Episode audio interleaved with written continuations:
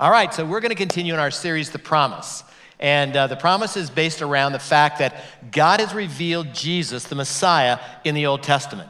And we're looking at, Shane's been showing you ways that he's revealed himself. Today, my assignment is to show you the Psalms, the book of Psalms.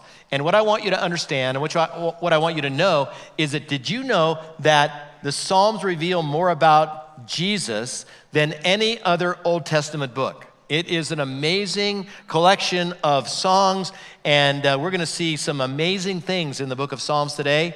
So I want to start this morning, our time together, with, uh, you know, kind of just giving you a, a, a brief history of how this kind of unfolds. So Jesus, on the day of his resurrection, uh, is is uh, he's resurrected he's shown himself to several of the women but a lot of the disciples have not seen jesus yet so there are two disciples that are walking to the ro- down the road to Emmaus. Emmaus was about a seven mile journey from Jerusalem to Emmaus. And two of his disciples, Clopas being one, we don't know the, who the other one was, was walking along the road. And all of a sudden, Jesus appears in a miraculous way. And, uh, and the, the, the miracle is, is that Jesus somehow, some way, withheld his identity from them. They could not, they did not recognize that this was the resurrected Jesus that was walking with them during this trip. And so they are talking, and Jesus asked them what they were talking about. And they said, You must not be from these parts, right? I mean, you must not be around here because don't you know what happened to Jesus, the one that we thought was going to be the Messiah? And it turns out they crucified him, and we don't know where he is, and they put him in a grave. And, and uh, at that moment in time, as they said that to Jesus, Jesus then removes the blindness from their eyes so that now they recognize we've been walking with Jesus. This is him. This is he's resurrected. And they were blown away. And in Luke chapter 24 and verse number 44, this is what Jesus says to them.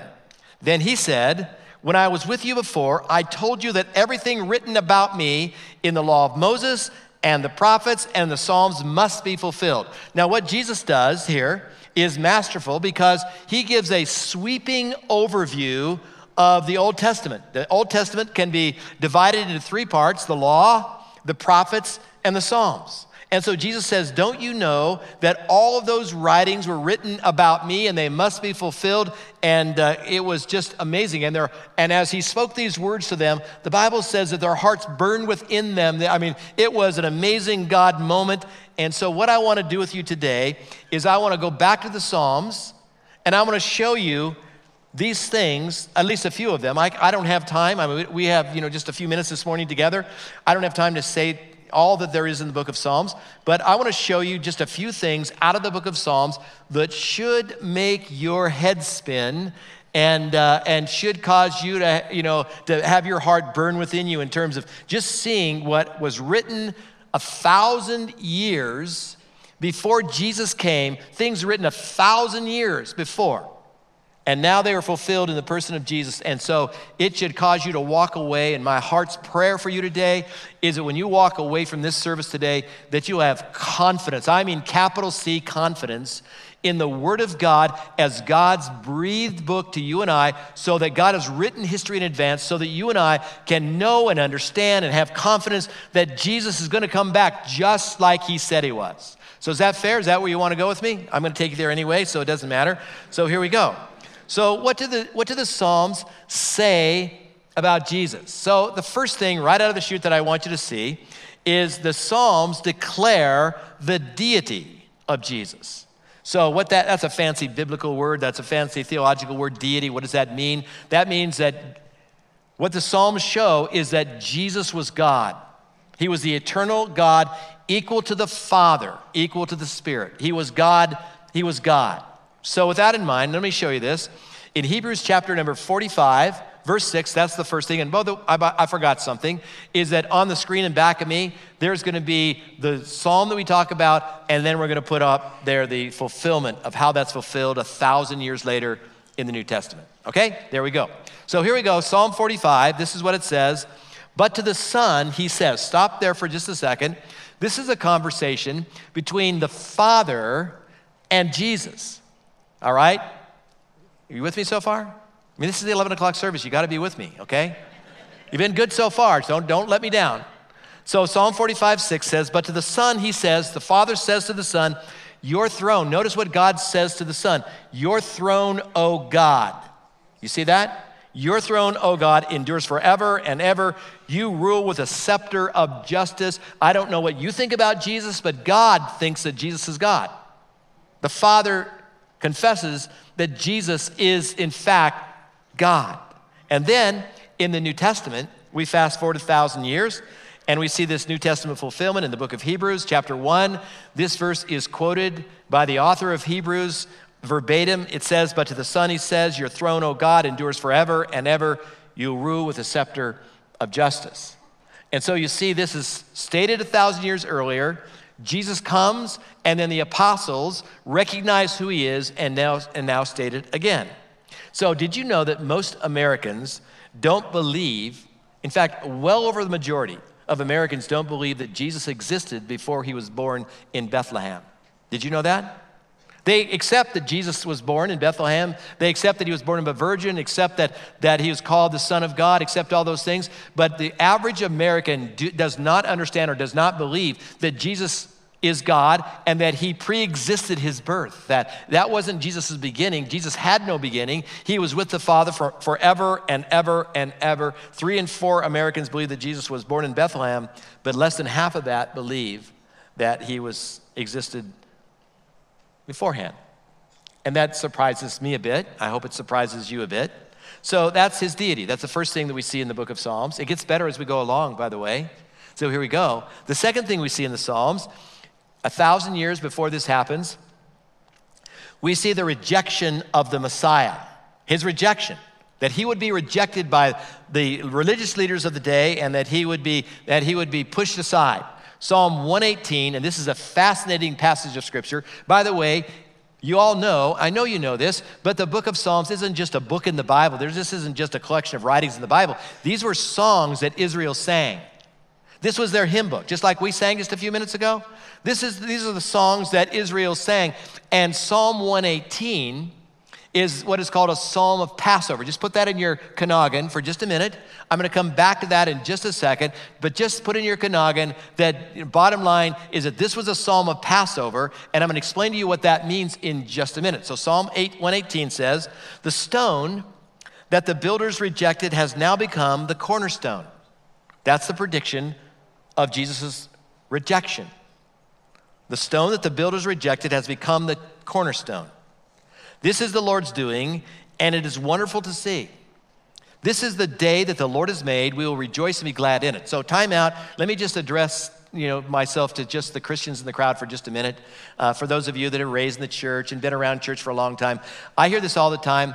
I hear Christians get up and they, you know, they'll say, "This is the day the Lord has made." They're thinking of today. They're thinking of Sunday. They're thinking of Monday. This is thinking, of course, of Friday, right? That's the day the Lord has made, and we'll rejoice and be glad in that. But what, this is what I want you to see from this passage of Scripture. I want you to see this clearly.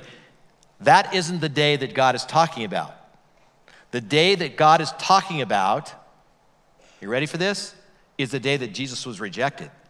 This is the day, the day that the cornerstone was rejected. This is that day, and we should be glad and rejoice in it. You know why we should be glad and rejoice in it? And why God made that day? It's because that is the day that your redemption was sealed. That was the day that you got to go to heaven forever. That's why that's why this day is such an important day and we should be glad in it. This is the day that Jesus was rejected. Say, how could we rejoice in that? Just like I said, it's the day that God cemented the reality of your salvation forever and ever and ever and ever. And then we see in First Peter, let's fast forward that psalm, you know, you know, a thousand years later, Peter gets up and he writes this book, 1 Peter, 2 Peter, and in 1 Peter chapter 2, verse 7, this is what he says. The stone that the builders rejected has now become the chief cornerstone, has become the cornerstone. That is the fulfillment of Psalm 118. Now, this is what makes it so unbelievably good. And I'm probably going to show you something that maybe most of you don't know. Okay? Probably some of you, some of you are smarter than me. In fact, most of you are smarter than me. I just studied the Bible a little longer than you. So here we go. This is what I want you to see. Psalm 118 was a Passover song. Remember, I said put that in your, your Kanagan? So, what does that mean? That means that this was a song that Israel sang every year as they participated in Passover. That's when Jesus was crucified, right? On the Passover. This was a song that they would sing every year. So what that means is is that from the time that Jesus was just a wee little kid, maybe 3 or 4 years old, his mama taught him to sing this song, taught him the words of this song, and so Jesus began to sing this song at 3 or 4 years old. Can you imagine that? The Son of God, the eternal God, is singing this particular song. This is the day that the Lord has made. We shall be glad and rejoice in it. The day that the, you know the, the cornerstone has been rejected. And this is what is so mar- marvelous about this: is that more than likely, you know, in the last in the Last Supper when he's sitting around with his disciples, it says at the end of the evening they sang a hymn. This is probably that hymn. This is probably the hymn, high probability that this was a hymn. If not there, on the way to the garden, they more than likely sang this song. So Jesus was singing these words on the night that he was arrested and eventually the next day crucified. Isn't that amazing? I mean, the scripture is so precise. It is an amazing book. That's the rejection of the Messiah. And then we see the death of the Messiah. And this is what's so amazing about this. Are you with me so far? We having fun? Because if you're not having fun, I'm going to start over. Okay? You having fun? Are you having fun so far? All right, so now let's look at the death of the Messiah. It gets even better than this. This was written a thousand years before the crucifixion, which means that I want you to put this in your noggin too. I want you to remember that crucifixion hadn't been invented when Psalm 22 was written. That's where we're going to go in just a minute. They didn't know anything about crucifixion. They didn't know anything about. In fact, crucifixion comes. This is something that you probably should know. The crucifixion comes originally from the Assyrians. That's why people hated the Assyrians and were so afraid of the Assyrians because when you got captured by the Assyrians, they impaled you. That was the precursor to the to the crucifixion. The Romans came along and said, "We can do better than that."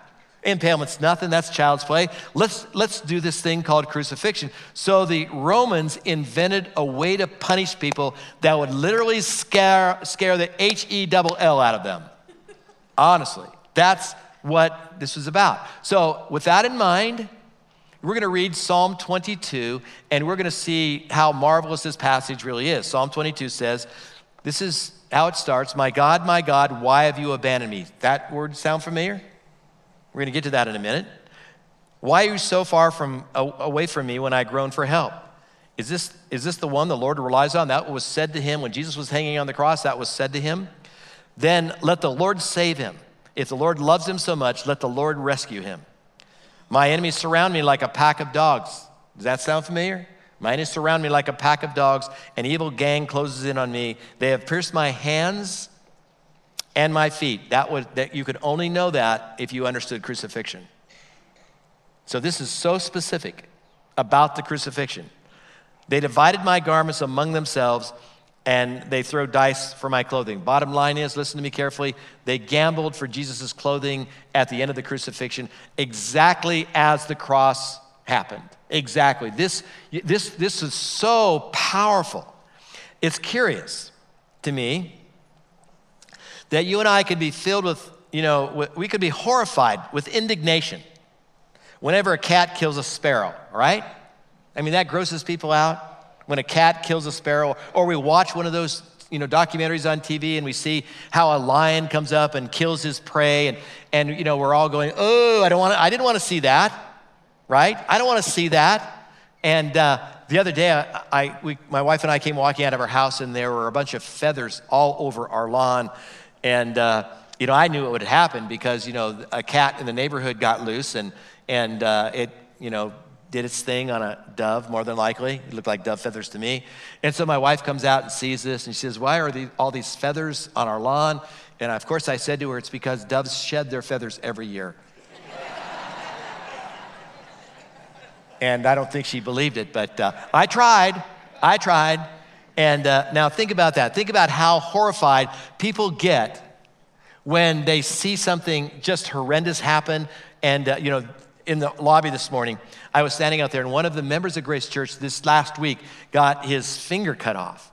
And I mean, it was gross, and he was standing there with his bandage, just nub, and, and, uh, and uh, he's explaining the story to me, and I'm wanting to throw up. And I'm going, why are you telling me this before I go on stage? I'm, you know, and I, am thinking, can I walk away? Can I walk away now? I don't want to, I don't want to hear this. No, I don't want to hear this. I don't want to see it because, you know, that looks like it was really painful. And he described, the, he described his journey to the hospital, and I'm thinking, wow, that is just so gross. I don't want to see that. But listen to this. Think about this. Every lie, every lure, every act done in darkness was a piece of God's wrath being poured out on the Savior. It's curious that we can be grossed out about a, spare, about a, a cat killing a sparrow, but every weekend, Sunday after Sunday, we hear this, the story, most Sundays, of humans killing God in a horrific, horrible way. We hear the story of crucifixion, the death of Jesus. And we've become so numb to it that we go, oh, that's just, that's just, that's just Christianity. It amazes me that we have been so numb to that that we don't have the same reaction to that, even worse, than when we see something like a cat killing a sparrow.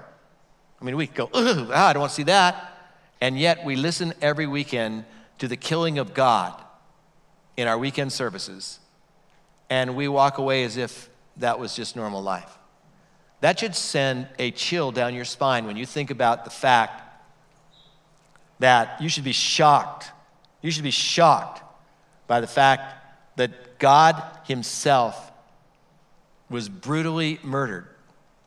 Murdered innocently on your behalf. That should send a shock into our soul.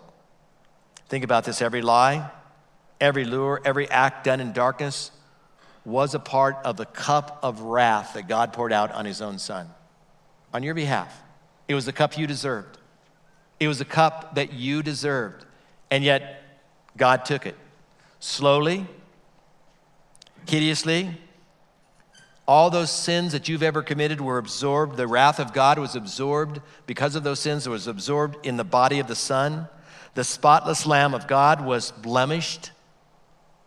The one who knew no sin became sin. The king turns away from his prince. The undiluted wrath of a sin hating father falls upon a, a sin filled son now. Jesus became sin for us that we might become the righteousness of God in him. And that, my friend, should stun you. It should cause you to freeze in your tracks, for you to stop the insidiousness of your busy life and recognize that this God, this God, took on God's own wrath for you on your behalf. He stepped between you and the Father in such a dramatic way, in a way that I don't know that you and I could even begin to imagine the agony of what it felt like to have the wrath of God, the wrath of God the Father poured on a sinless. I mean, Jesus didn't do anything wrong. He healed the sick, He fed the poor, He showed mercy to the people, He showed mercy to sinners like you and me. And yet the religious crowd took him and they brutally murdered him. Let's call it for what it is. They brutally murdered him. And then the Father pours out his wrath. And then when we see this from the cross, out of Psalm 22, we see this from the cross My God, my God, why? Why have you forsaken me? Can you imagine what that moment felt like? It was the most gut wrenching cry of loneliness, loneliness in history. Think about that. He's abandoned. He's abandoned by his father, who can't even look at him now. And this cry of agony didn't come from a prisoner that probably deserved loneliness. It didn't come from a patient in a hospital. It didn't come from a widow who had lost her husband. It came from a hill. This cry of loneliness came from a cross, from a Messiah who, for all eternity, was worshiped by the angels and adored by his Father. And yet, we see this cry My God, my God. He screamed in agony.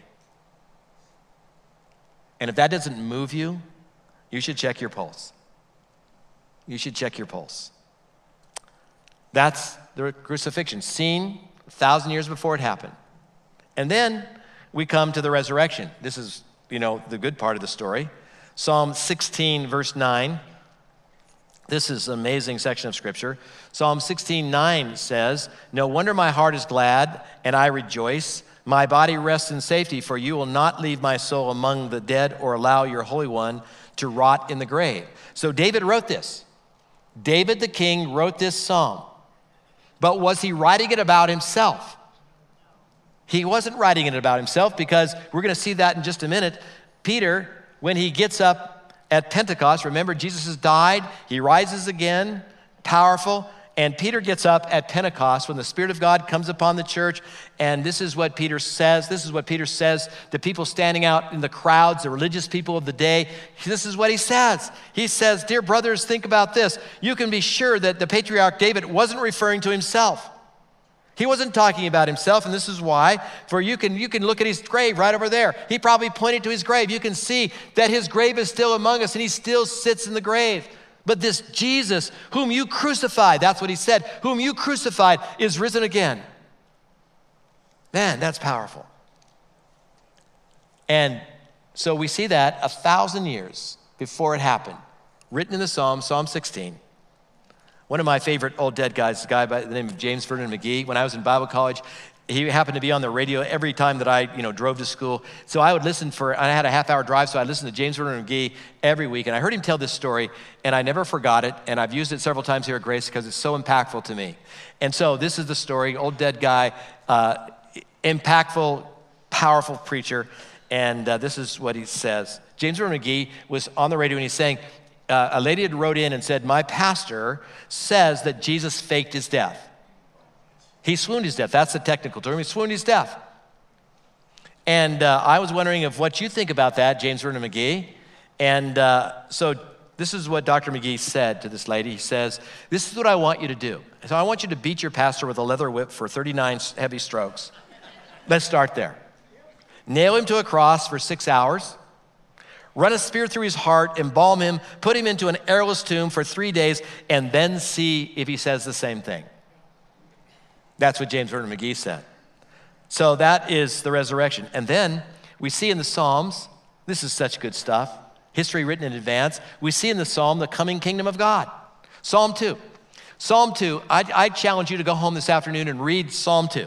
You don't got anything else to do. I mean, you know, there's some boring football games on this afternoon. So read Psalm 2. At least in the commercials, read Psalm 2. Psalm 2 is the clearest, clearest, clearest section of Scripture in the Old Testament that deals with the second coming of Jesus Christ and what happens at the second coming of Jesus Christ.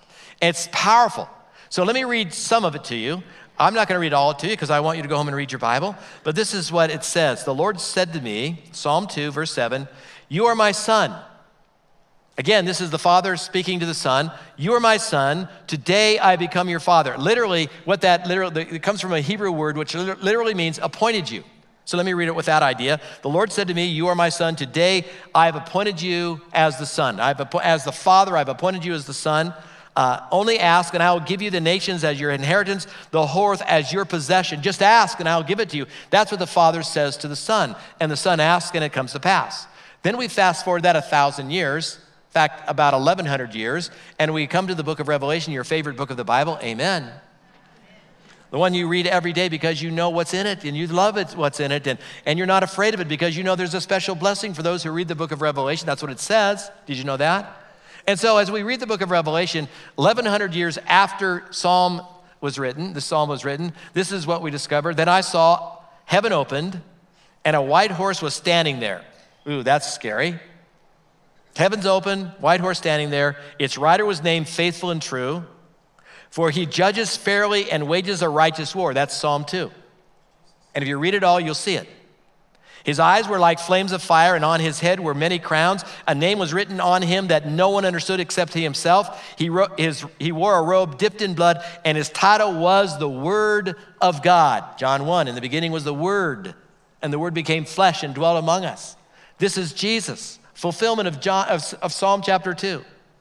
And Jesus is now ready and able and willing. And what we're waiting for right now is what for the coming of, of Jesus Christ the second time. That's what we're waiting for, aren't you?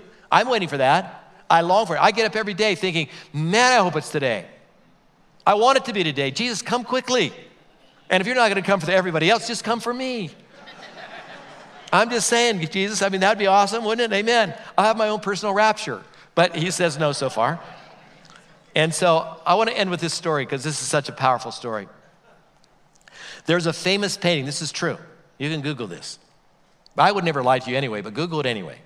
There's a famous painting in the museum called Checkmate. Hangs in a museum, and it's hung there for years.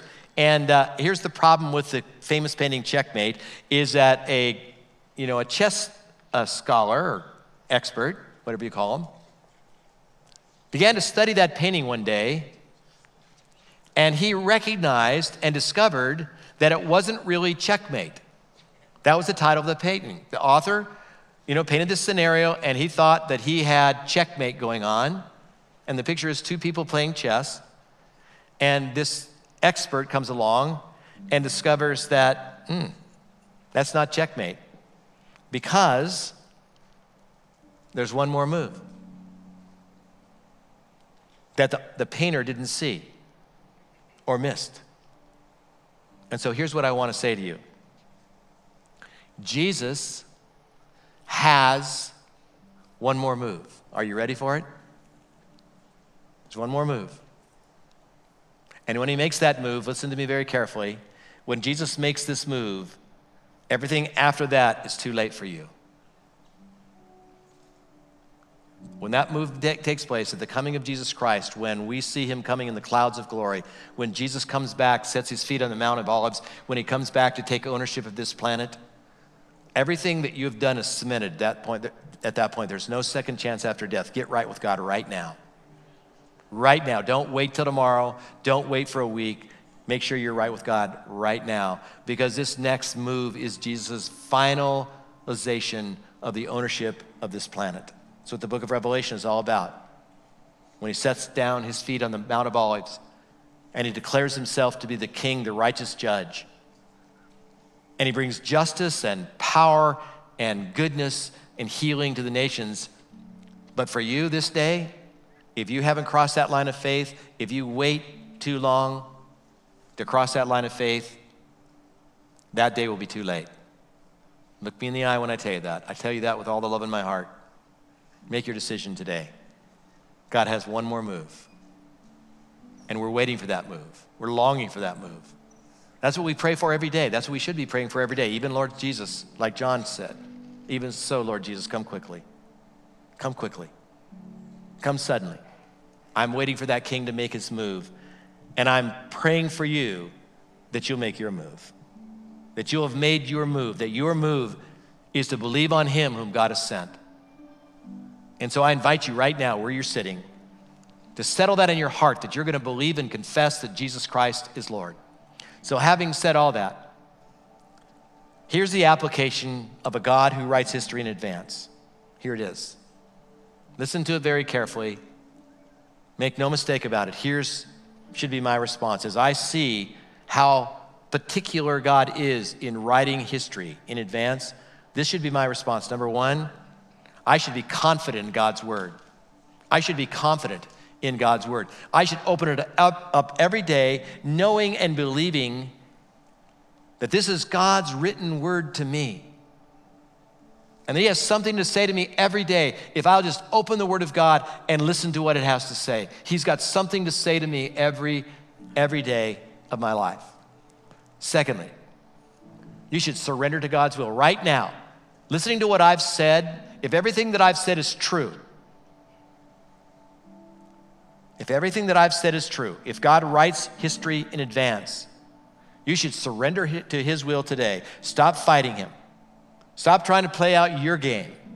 Stop trying to do your thing and just simply say, Not my will be done, but God's will be done. You should bow your knee to Him right now, right now. You should bow your knee to Him and say, God, what I want more than anything else in my life is your will. That's what I want with all my heart. That's what my, all my soul. I want your will. That should be the normal response to a, to a God who's coming back, to a God who writes history in advance. And then you should serve God unconditionally. Stop trying to, stop trying to play your card. Stop trying to tell God what you're going to do and what you're not going to do. I've had people say, you know, I'll do anything for God, just don't send me to Russia. I don't, I don't, I don't like the cold. Stop that. If God wants you to, you know, go to Russia, then go. Surrender to Him unconditionally and stop trying to say, This is how I'm going to control you, God. We're controllers. Give it up. You are not in control anyway. So just surrender to His will and start serving Him unconditionally. And then, fourthly, live a life marked by purity. The reason that we get history written in advance, according to John, Jesus' favorite disciple, it's so that you and I could have lives of purity. We are pure even as we purify ourselves. We should live in purity. We should eschew evil. And we should live, we should run to righteousness. We should run to opportunities to live in a godly way. We should live in the light every day instead of trying to have part of our lives in the darkness. So I should pursue purity. And then lastly, I should live right now a life that wants to please Him. So, what that means is that if you've never been baptized, we're going to baptize in just a minute. We're going to open this thing up and we're going to baptize. We're going to invite people to come down and get baptized. If you've never been baptized, you don't have to sign up. You don't have to do anything. All you've got to do is when we give an invitation right now, when we give an invitation just in a few minutes to come and, and get baptized, you should get out of your seat right now. You should get out of your seat, run to the back, get your clothes on, and get down here and get baptized. That's the reasonable response to a God who knows history in advance. It is. It is. There should be nothing. There should be nothing in your way. You, there should be nothing in your way to say, if I have not been baptized since I've been saved, that that's what I'm going to do. See, I'm, I'm just a farmer from Fallon. But here's what I know God, God is worthy, is worthy of my devotion to Him and my surrender to Him and my life for Him. That's what I know for sure. I don't know much, but I know that He deserves your best. And I know that you should get baptized today if you've not been baptized. That's what I know for sure. And so, my prayer for you is that you'll stop playing your games with God. You'll stop trying to act like God. You'll just simply say, God, here I am. I'm yours. Whatever you want, that's what I'm to do. Take your excuses and flush them down the toilet where they belong and come and live for Him. Is that not reasonable? Based on a God who was crucified, was raised again, who's coming again, who writes history in advance. So, Father, today, Today, I pray earnestly, God, that you would take my words and use them right now. I know that people right now are, their hearts pounding, thinking about, should I do this or shouldn't I do this? You know who I'm talking to, God. And you know who you're talking to. I pray that you would just prompt them to get out of their seat and come down and get baptized. In Jesus' holy name, I pray. Amen.